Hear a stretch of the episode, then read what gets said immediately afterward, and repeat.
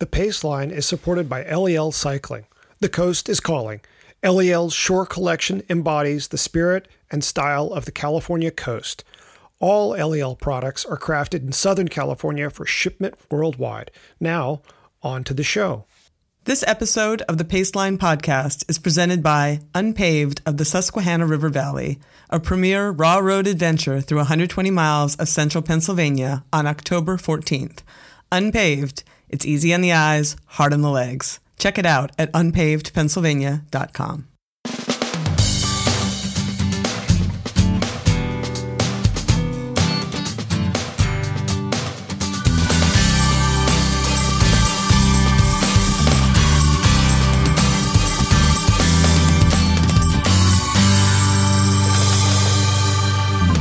From Red Kite Prayer, this is the Paceline, the podcast on two wheels. I'm Patrick Brady, and with me is my co host Selene Yeager, aka the Fit Chick. Each week, we take a look at a different facet of how cycling fits in our lives. How goes it, Selene? It is going very well today, Patrick. How are you? Uh, I'm I got a fussy back, but I'm not going to complain because I got to spend the whole weekend up in Mendocino County at Bike Monkeys Wente race, eight hour mountain bike race, and uh, I wasn't fast, but I had a lot of fun. And that's why you have a fussy back, perhaps. well, I went deep. Um, Yeah. As, as deep as you can for what was that like 48 miles i did six laps of an eight mile course and Oh, okay. uh, well when i did it two years ago i did seven and uh, i i really wanted to knock out an additional lap this year but two more laps was way beyond question and then there was the fact that i completely misremembered what i'd done previously i was walking around telling people i did eight laps last time uh, when I'd only done seven. So I misremembered my own performance. And so when I'm like, I'm on, I'm on lap five thinking, how did I ever do eight? It's so hot. I'm dying. I can, I can get one more lap. I'll do a sixth lap, but I, there's no way I'm going to do eight. And I was hoping to do nine. Very few people do nine. Yeah, a- yeah. A, a tiny little scad of people will do 10 laps. Uh, I don't think anyone has done 11 laps solo.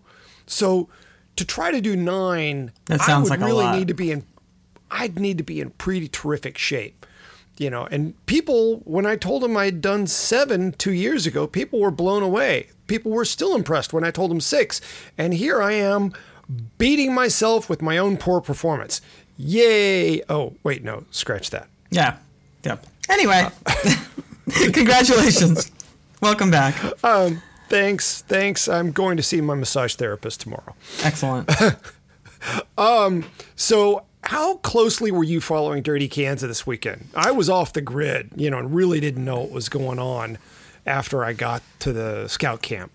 Yeah, you know what? I was I was surprised at how invested I felt in it this year. I, I um I felt almost like a kind of a den mother. I had a bunch of friends going out to do it for the first time, and you know, I, it's so I try yeah, I tried to explain to them just how incredibly hard it it is without frightening them, you know, and sort of watching it in the in the weeks going up. It was supposed to be like a hundred degrees, and I was just like, dudes, dudes, take water, take water, take take your camelbacks, take more stuff, and so I was sort of watching the weather for them, and then watching, and then um, I'm not sure if I had told you, but I had been invited to do that enormous, monstrous thing, that DK XL 350.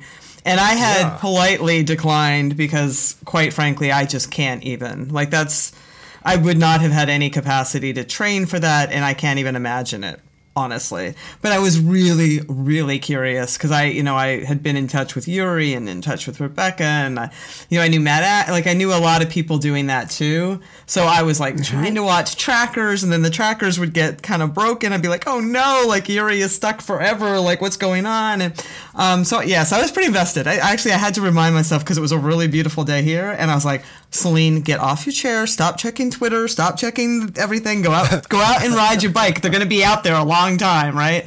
So, uh, but I had friends texting me, you know, from like the third checkpoint going, okay, you know, it's going to be 1 a.m. before I get in. And I'm like, you, you must get in. You'll never, ever forgive yourself if you don't now. You've got 44 miles. So Yeah, yeah. Uh, I it, I was, you know, it was one of those things where, like, as soon as I was back in civilization, I was looking up uh, results for everybody. Um, but yeah, you know, I- was at the scout camp in Mendocino County.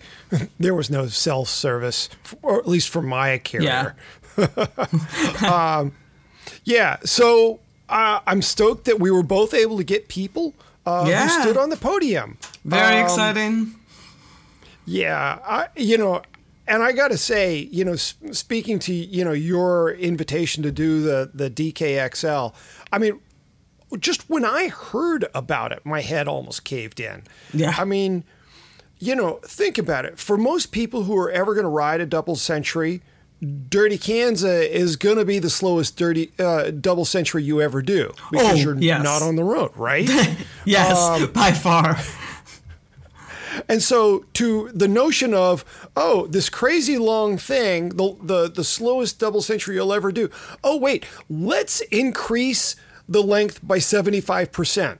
and have an have a century in the middle of the night with zero support. Let's just add that into that because I don't think most people would even realize. I can't even. Anyway, go ahead.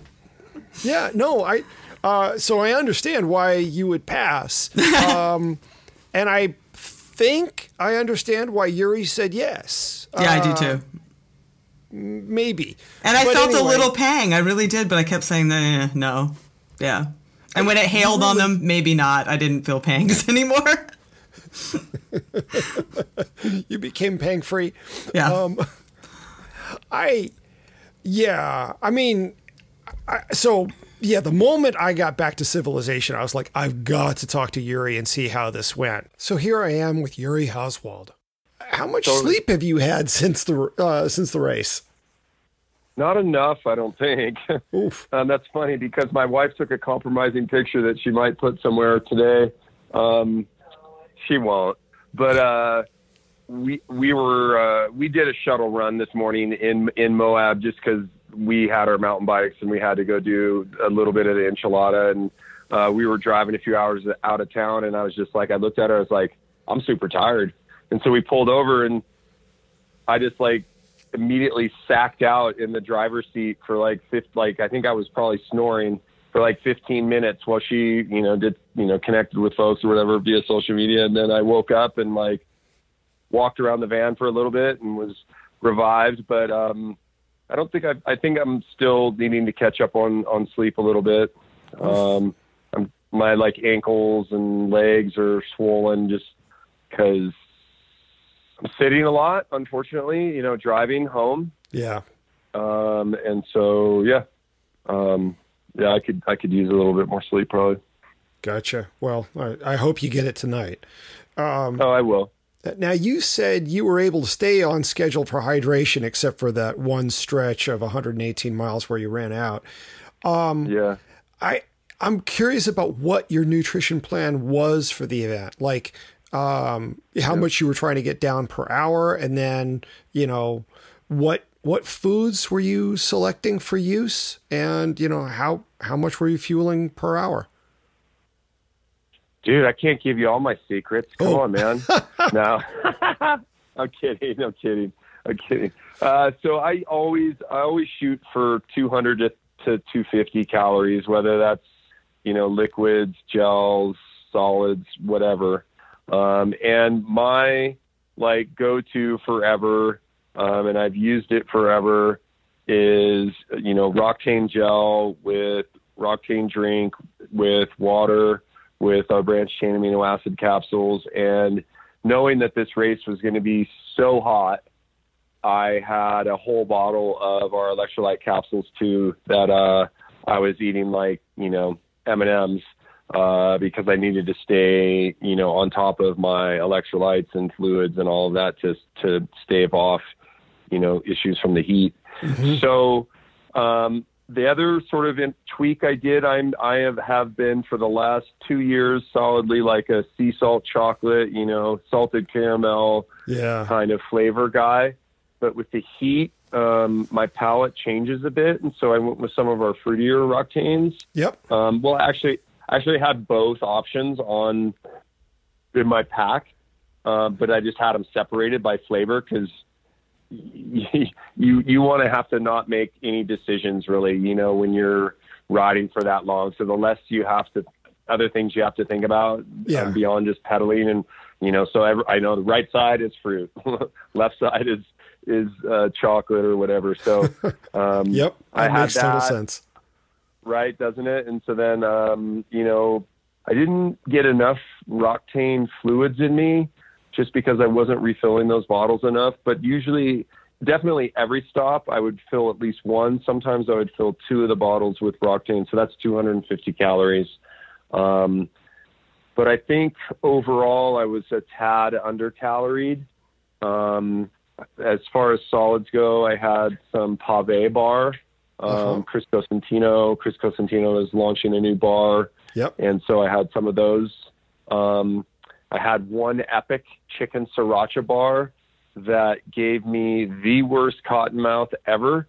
That Oh. uh, I just I decided I yeah exactly dude yeah oh like almost gagged like cotton mouth like oh you know trying to get water in there so um, even in small bites anyway so I, needless to say I only did one of those um, and then I pretty much was was water Roctane drink Roctane gels and then uh, in the morning at one of the Casey's, I grabbed a breakfast uh, biscuit egg thing that I ate about a half of. Um, and a little bit later in another town, uh, I can't remember if it was Council Grove or Alma, I grabbed like some random like burrito egg wrap because it had ham in it and ham sounded really good, you know? Isn't it funny how you can just suddenly have this hankering for something? It's I like, know, oh, I, dude. I need It's weird. X. Yeah. Yeah, it's weird. Yeah. Oh, and I did. I I did buy at some point like a little thing of like trail mix that was in my bag, but I think I only took two or three handfuls of it. Um, I did inhale a Snickers bar at some point, um, and that was about it. Uh, probably, uh, I would say in the range of twenty to twenty-three gels for that period of time, which Mm. isn't that. I mean, that's not a lot considering what I need to get in my system. I don't think. Yeah. Yeah. Uh, but still, I mean, that's that's a lot to go through. Um, Yeah. boy. and then a steady, and then I said like a steady drip drop of uh, branched chain amino acid capsules, and mainly more so are electrolyte uh, capsules. Uh, and you know, it paid off because I actually, not to sound weird or anything, I you know I urinated four times during that 25 hour period, so that was good. That was a good time. Wow. I, I mean, that doesn't sound Yeah. like a whole lot for that length of time. it doesn't, but Yeah. in my experience, in my experience, it is, but that doesn't necessarily mean my uh, experience is reflective of good things sometimes when it comes to uh, heat and Right. you know fluids and stuff like that. So yeah, Right. Again, that was Yuri Hauswald, who finished second at last weekend's DKXL, the new 350 mile version of Dirty Kanza, the unofficial gravel world championships. Uh, Selene, you talked with Alison Tetrick. Uh, I've got a little excerpt of that lined up. Would you like to set it up for us? I would love to set that up. Um, yeah, Alison, I, I really like Alison a lot. Alison came to the race last year as a total gravel newbie. You know, she was she was fresh off the road, um, and and she just crushed it. You know, she she was on. Yeah. she she just didn't. Maybe it was good that she totally didn't exactly know what she was getting into because she just went out and you know did what she had to do.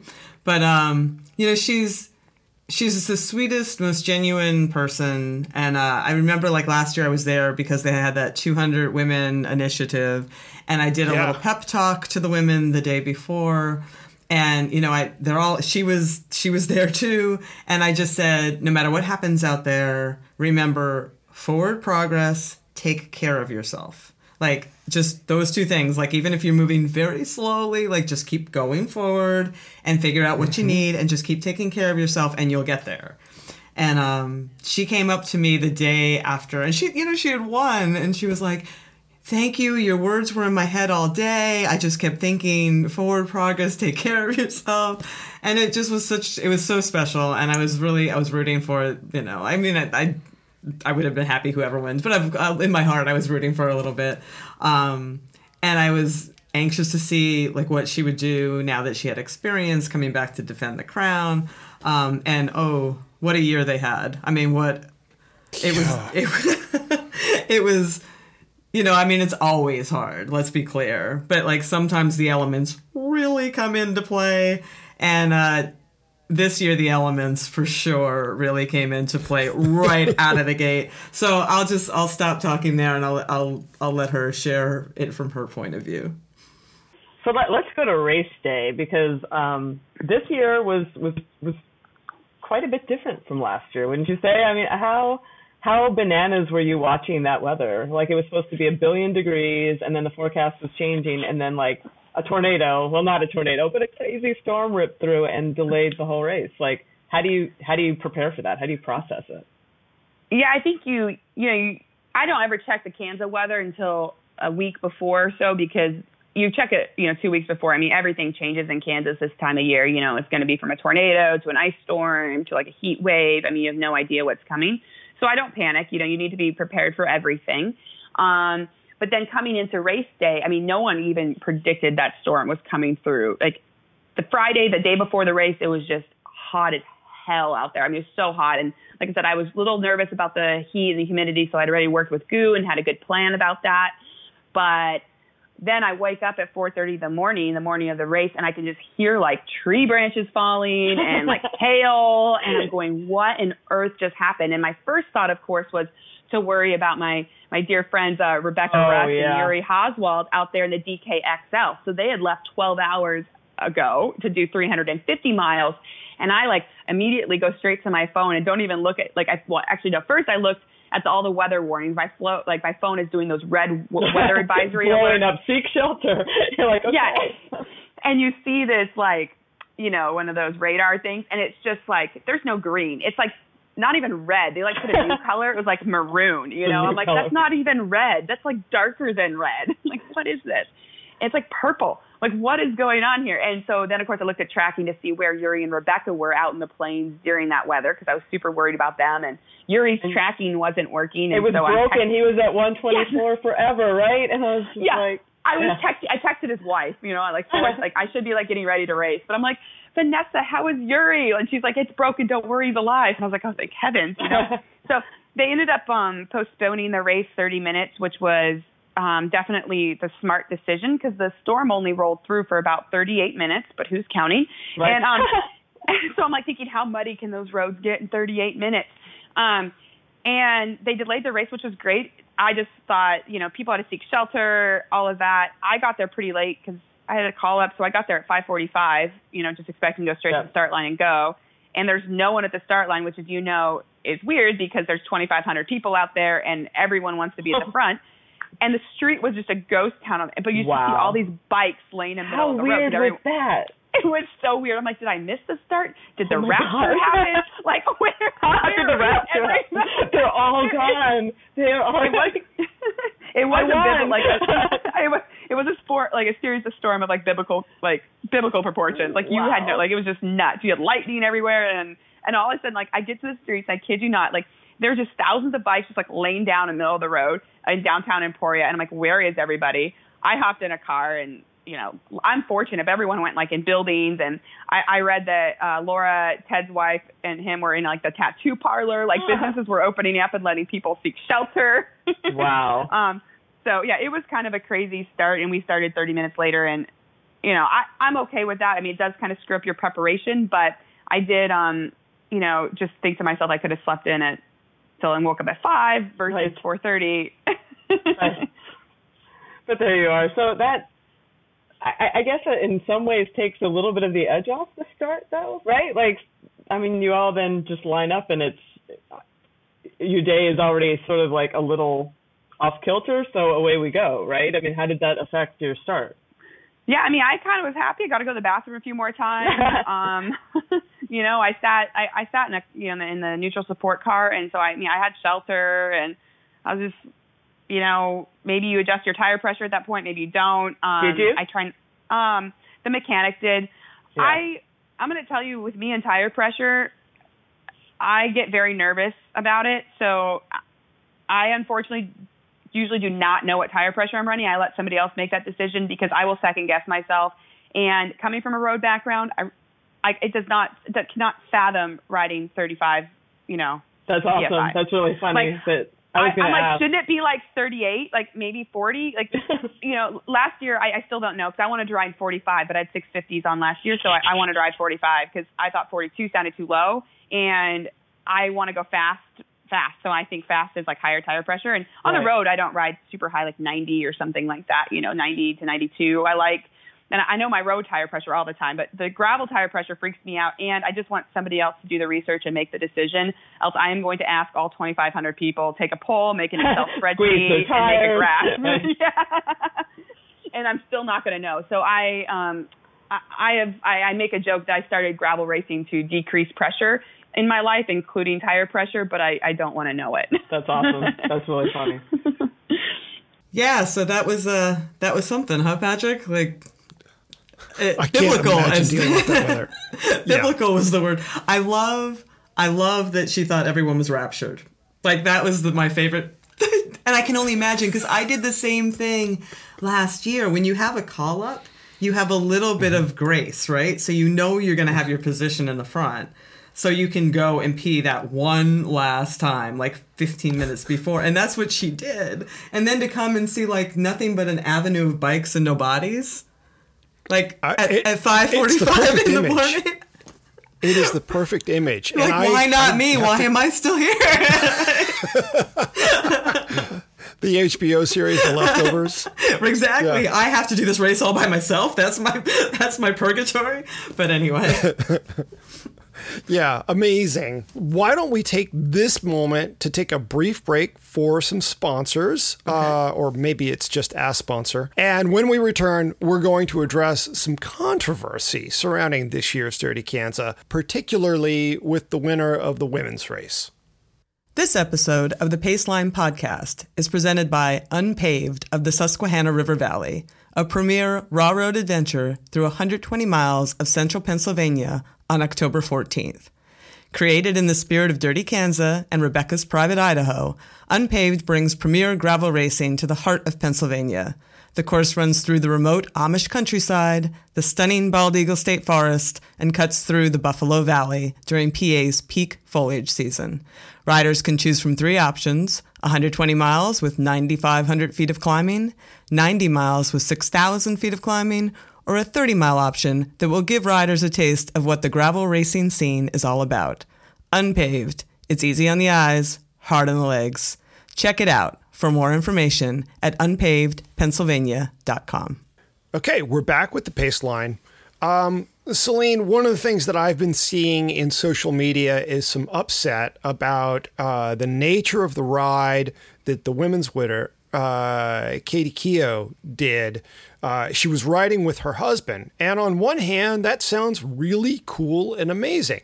You know, do this ultra hard ride, you know, with your also professional cyclist uh, significant other but some people have been rather upset that she was essentially just drafting off her husband. That's been the opinion put forward by some people. Um, and I understand that there are uh, some other, shall we say, mitigating factors that people might want to consider before they go say, oh, she was just dra- drafting her husband all day. Why don't you fill us in on that some? Yeah, you know, and I this has been pretty much exploding since since the race, right? I mean, it's uh, everyone's been doing hot takes on Twitter, myself included. You know, I mean, I, we've all been sort of involved in the conversation, and I feel bad for her because I feel like she's kind of a straw man for the larger issue, uh, which I, you know, I think that that we can address. But and and Yeah. to be very clear. Uh, I was not out there in the prairie with Katie and Luke, so I don't know how their day played out. The, the, the race is so, so long that even if she were drafting off him most of the time, it's still, I mean, she was out there pedaling. I mean, it's, you know how hard it is. It's not like a road race, where, right, where You can't draft in the mud. I mean, when you're not that- walking through mud, you know. and and and when there's only two of you too, right? I mean, it's still you're still out there, and you know, to a lot of people's point, like they weren't blocking people from getting on their wheels, right? Like some it, when you're out there, Yep. Everybody is working with somebody. I mean, th- that's just how it is. I mean, it's off, often not planned. It's often not premeditated. But I mean, bl- you know, groups happen, pace lines happen. That's all. That's just part of the race. Um, Yeah. I think I think and this is where I think this bigger conversation is important is that and I'm not accusing her of the, and I want to be really clear because I just, just don't want to pile on to this. I want her to be able to enjoy her moment. She came to a bike race and gave her heart and peed in her chamois and puked and won the thing. And I want like I want her to enjoy her crown. I, I, I feel Yeah. strongly Yeah. about that. Um, but I do think that it unfortunately for her, but maybe fortunately for the rest of us, it is kind of a springboard to a larger conversation about the nature of gravel racing that I think that I think is worthwhile having, you know, quite frankly, because some people were using the term domestique and that that implies a bit more. That implies that somebody is sacrificing their own race for you. That implies that they are doing work be, of and be, above and beyond for you. Maybe carrying your stuff, right? Or maybe getting things for you through aid stations. And that has an enormous impact on a race like that. And it's interesting Yeah. when I when I sort of brought up these points in, in some of the conversations that were happening you know, one guy's like, "Well, how is that any different from like a, a teammate going to a car and getting you bottles?" And I'm like, "Well, that you're making my point. It's not different." And you know, there's there's a perception that, and I understand that perception that this is a road race on dirt, you know, and that all those tactics apply. And I think that, that it's important to go back to maybe a little bit of the history of of these races and these events. Like they were you know, and, and I, actually, before I go there, let's be clear: the the men's race had a lot of this going on, and has had a lot of this going on. I mean, some of the Yeah, I mean some of the actually teams, had a rider DQ'd, so yeah, and some of the racers show up and they are very open about saying we're like it's the whole team sky of gravel racing, like that they have, right? I mean, this. So let's be clear: Yeah. this is not just about this. But anyway, so you know the origins of this race, and and even if you look at the website of Dirty Kanza, it's like the idea is that it's rooted in self sufficiency. It's like you against the elements and what you can do. And a lot of people like like an Alison Tetrick has sort of gravitated to gravel for that appeal. You know, you don't need to mm-hmm. come with a team. You don't need to come with all this stuff. You come with your grit and you come with yourself. And the day folds out, and sure, you end up working with people, but but you could get dropped by those people because nobody is just really designated to work for you, right? Like that's that's just not been Yeah. the, the spirit of the event. And you know, like Dirty Kanza originally, I mean, it was it was rooted in this. Like he didn't even mark the course. He didn't give GPS files. I mean, the Right. idea was that you were supposed to like find your way using maps and cue sheets. And and I remember people people getting mad at Jim Cummins, the promoter, when he caved in their words and was like, "Well, you know, if you want him to race, we don't want him whipping out maps, and we don't want him." So you know, there's been a little bit of just um, movement in that way towards like more of a gravel grand grand fondo feel, if you will. But I guess you know that's where that's where these and a lot of people have been saying, okay, so what do we want it to be? Does it matter? Like if I'm not breaking the rules, is that bad or is breaking the spirit of it enough to be like, eh, you know, and I and I don't like I've been thinking about this and having these conversations and people have been like back and forth and everything all all week on it, you know, and in my heart of hearts, I feel like I liked that self sufficiency, you know, and I like the idea that I, if I want to come and try to get on the podium in any capacity, and I'm at this point, I'm not going to get anywhere close to the front of the women's overall podium, but but if I were like, I would want to have be able to do that without thinking, okay, now I need a team, you know, and I and, it, and if it, it makes me sad to think it could come to that, you know, like that everybody has to come Yeah. with a team, and um, you know, but I I don't know, does it matter? I'm sure I, I'm going back and forth and back and forth, and this is I don't know, does it matter? Is this the evolution of it? Uh, does there need to be rules? People like these things because they're not all set with rules, right? Um, right. Yeah, so I don't know. What do you think? You know, I guess the first thing I want to say is I think I appreciate some of the uh, frustration on the part of some people regarding, you know, the the concept of domestique. Uh, whether or not Luke was there simply in service to his wife, uh, I mean, let's let's stop for a moment and talk about just what a white guy sport this is. I mean, if this if this guy actually set aside forget for the for the moment that he was badly injured relatively recently. Yes. I didn't even know if he was going to be able to do this. By a drunk But- driver, let's just say. I mean, terrible things, Yeah. right? Terrible. Yeah. Um, and so, you know, the notion that he might put himself in service to his wife, that's something we ought to at least spend a moment or two kind of saying, yay, rah, rah, let's champion that. That's, That's- really cool. It's a really interesting uh, perspective that nobody has brought up. I, you know, I, I, I like it. I, there Yeah. are times when I've set aside my own ride to help someone else who I knew was advancing as a cyclist and I wanted to help their growth. And so when I see somebody else do that, I know what that internal process is. I know what you've set aside for that.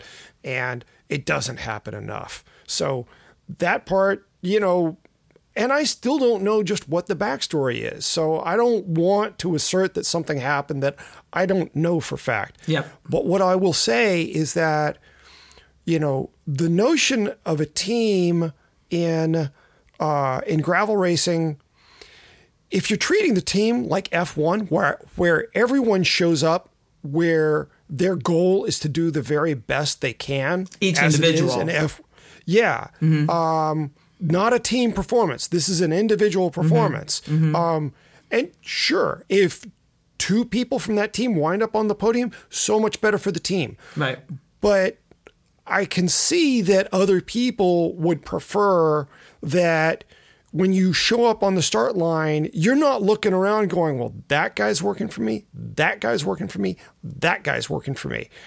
Um, and so, from a, an, an even playing field standpoint, I can appreciate that people would like to think that everyone's showing up knowing that, well, I'm going to end up in a group and I'll work with the group. And I do think that that is in keeping with the spirit of gravel racing. And I agree. Mhm. if I was a gravel event promoter, um, and at this point, all I'm looking at is putting on rides, not races, uh, partly for this very reason. I can say that as a promoter, I would want to say, you know, if you're here as a team, you know, you better be prepared to have each of your riders go out and, you know, ride for themselves. Uh, I don't want to see two guys trading pole with a third sitting on their wheel, staying fresh for once they hit mile 160. Um, I wouldn't want to see that. Also, I kind of think that aero bars, you know, it ought to be like a mass start road race, you know, where, you know, aero bars, no. Um, and then it's not. I have a you know, tougher and- time and with that one. For me, it's kind of the strictly, you know, the mass start road event. You know, people are going to crash a lot more in gravel events. And having something poking forward on your bike, this is one place where USA cycling rules make a whole lot of sense. Right, right. Uh, and so I, I am, you know, but it's one of those things that right now with Dirty Kanza, you know, uh, Jim and LeLan haven't said that that's against the rules. So it's perfectly okay. Yes. You know, and we need to keep in mind that before we go having big, strong opinions about what this event is, it's not our event. Uh, and I really respect the amount of thought and preparation and devotion that Jim and LeLan have put into this event. You know, they've got their reasons for doing stuff. You know, I mean, the fact that the XL, you know, you were stopping at convenience stores that were open 24 hours to get your stuff. There was nobody out there, you know, standing holding a feed bag for you. Uh, I love that part of, of Yeah. you know, that event. I really, really like that. Uh, and in a way, it's it appeals to me even more than getting that feed bag ready to go on the truck and be, you know, waiting for me when I got when I get to town Yes. Um, you know so i i see the frustrations you know i think they've done a really great job at you know making clear what their actual rules are Yep. you know if you have a support vehicle out there for you yeah you're going to get dq'd and you that- deserve to there was that guy that did that that year, right? Yeah. bingo bingo uh and you know so i mean they and, and it's to their credit to say, you know, okay, we've got this race, and they they acted decisively. Um, this other stuff that's grayer, uh, you know, in terms of the spirit of what gravel racing is, you know, um, maybe maybe Jim and LeLan will decide that they need to take some amount of action on this and spell things out more clearly. Maybe they won't. Maybe some other event promoter will look at that and go, "Oh, I don't want that happening at my event, and so I'm going to add this rule." And you know, yeah, I like the idea of doing stuff that doesn't have a billion rules, uh, especially where like you know wearing jerseys for pro teams that you're not a member Oh, of is a rule that is completely ignored. Yeah. You know, it's like don't don't make a rule unless you're really going to enforce it.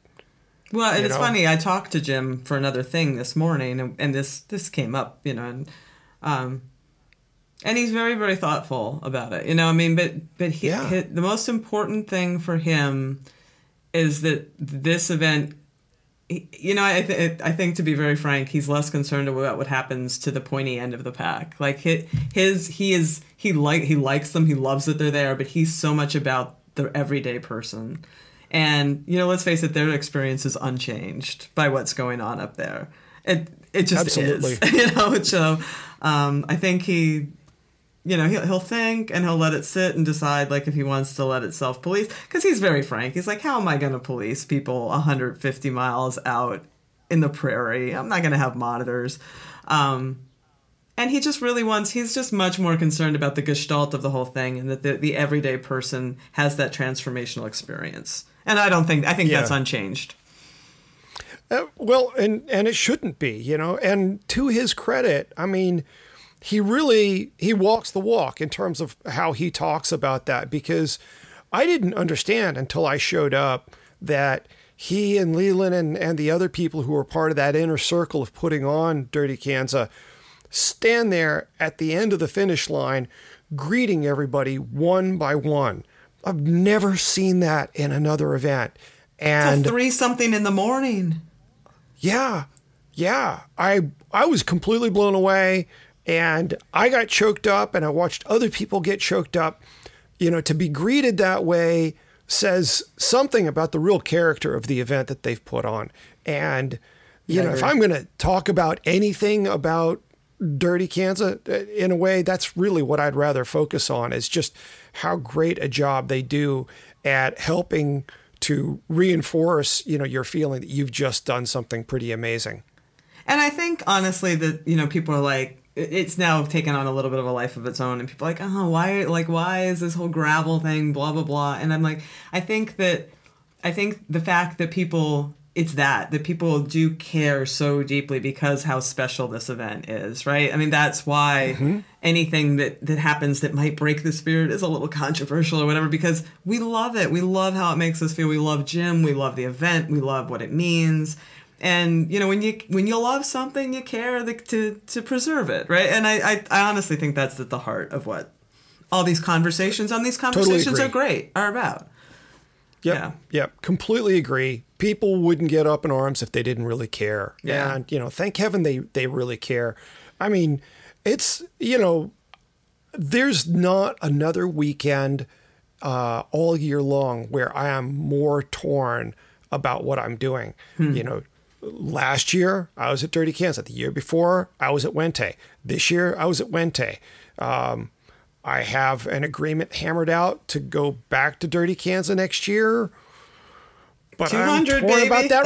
Right? I- I'm I'm torn. Um, oh you gotta do it once you have to do it patrick one Right. time Right. But it's like, oh, which year? You know, oh.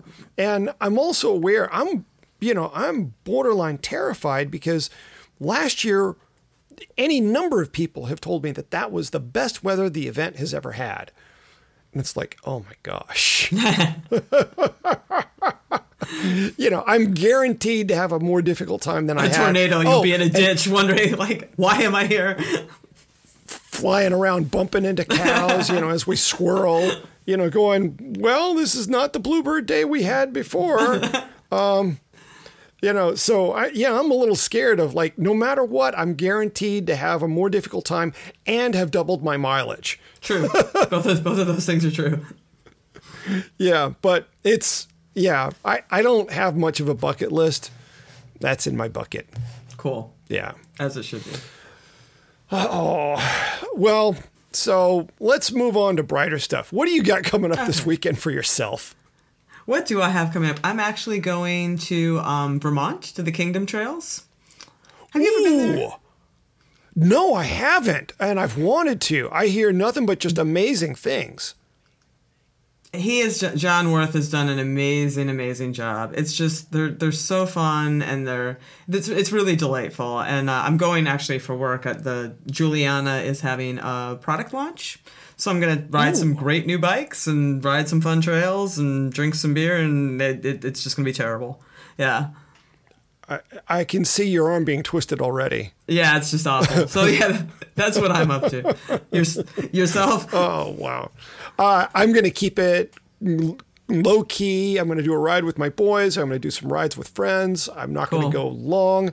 I am going to try not to go very hard unless I'm suddenly motivated to. Uh, yeah, yeah. So it'll it'll be a much lower key weekend. Yeah, it sounds perfect. All right. What do you say about Paceline picks? What do I say about Paceline picks? I have recovery sandals. OOFOS recovery sandals. Are you familiar with these? Nope. I don't, I'm not even com- familiar with the concept. Right. I, and I have to say, I and I wouldn't have been either, except a friend of mine was a rep for them. And um, Okay. she got involved with this very arduous charity ride that I'm also involved in. And she's like, I'm going to get OOFOS for everybody. And I was like, what are you talking about? Um, and then she told me they were recovery sandals. And I just laughed. I was just like, that is the most ludicrous thing I've, you know, I've ever heard.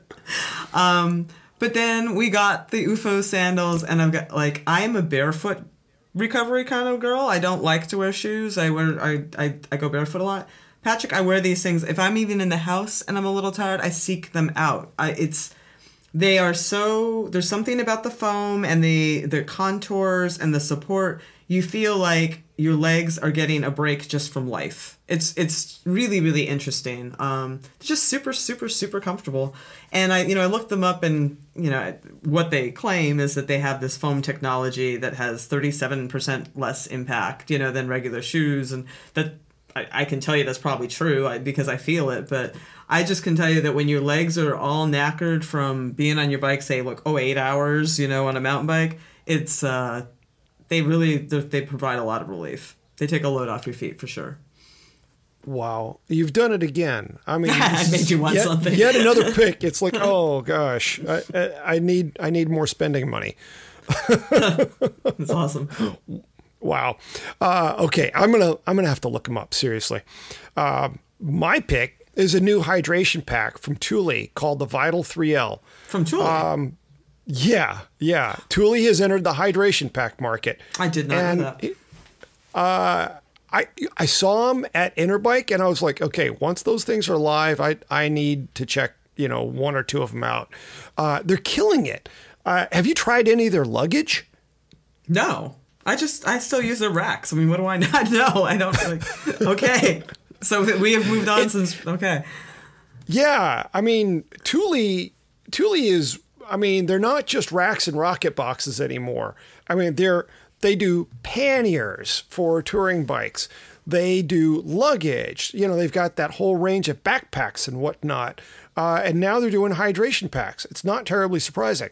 And I was also interested in trying the hydration pack because I've got several of their pieces of luggage, and all of the luggage is just fantastic.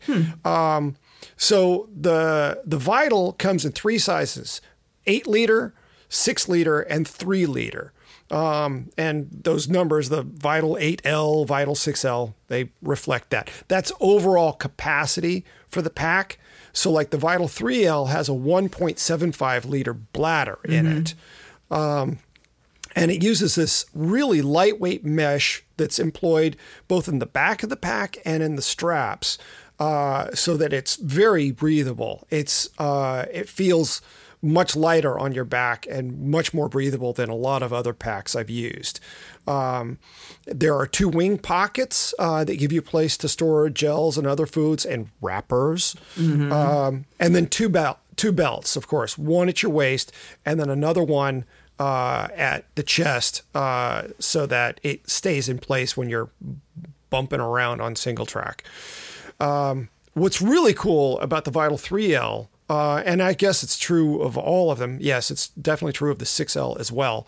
Um, they wrap the end of the hose in neoprene, and lining the edge uh, is this magnetic piping.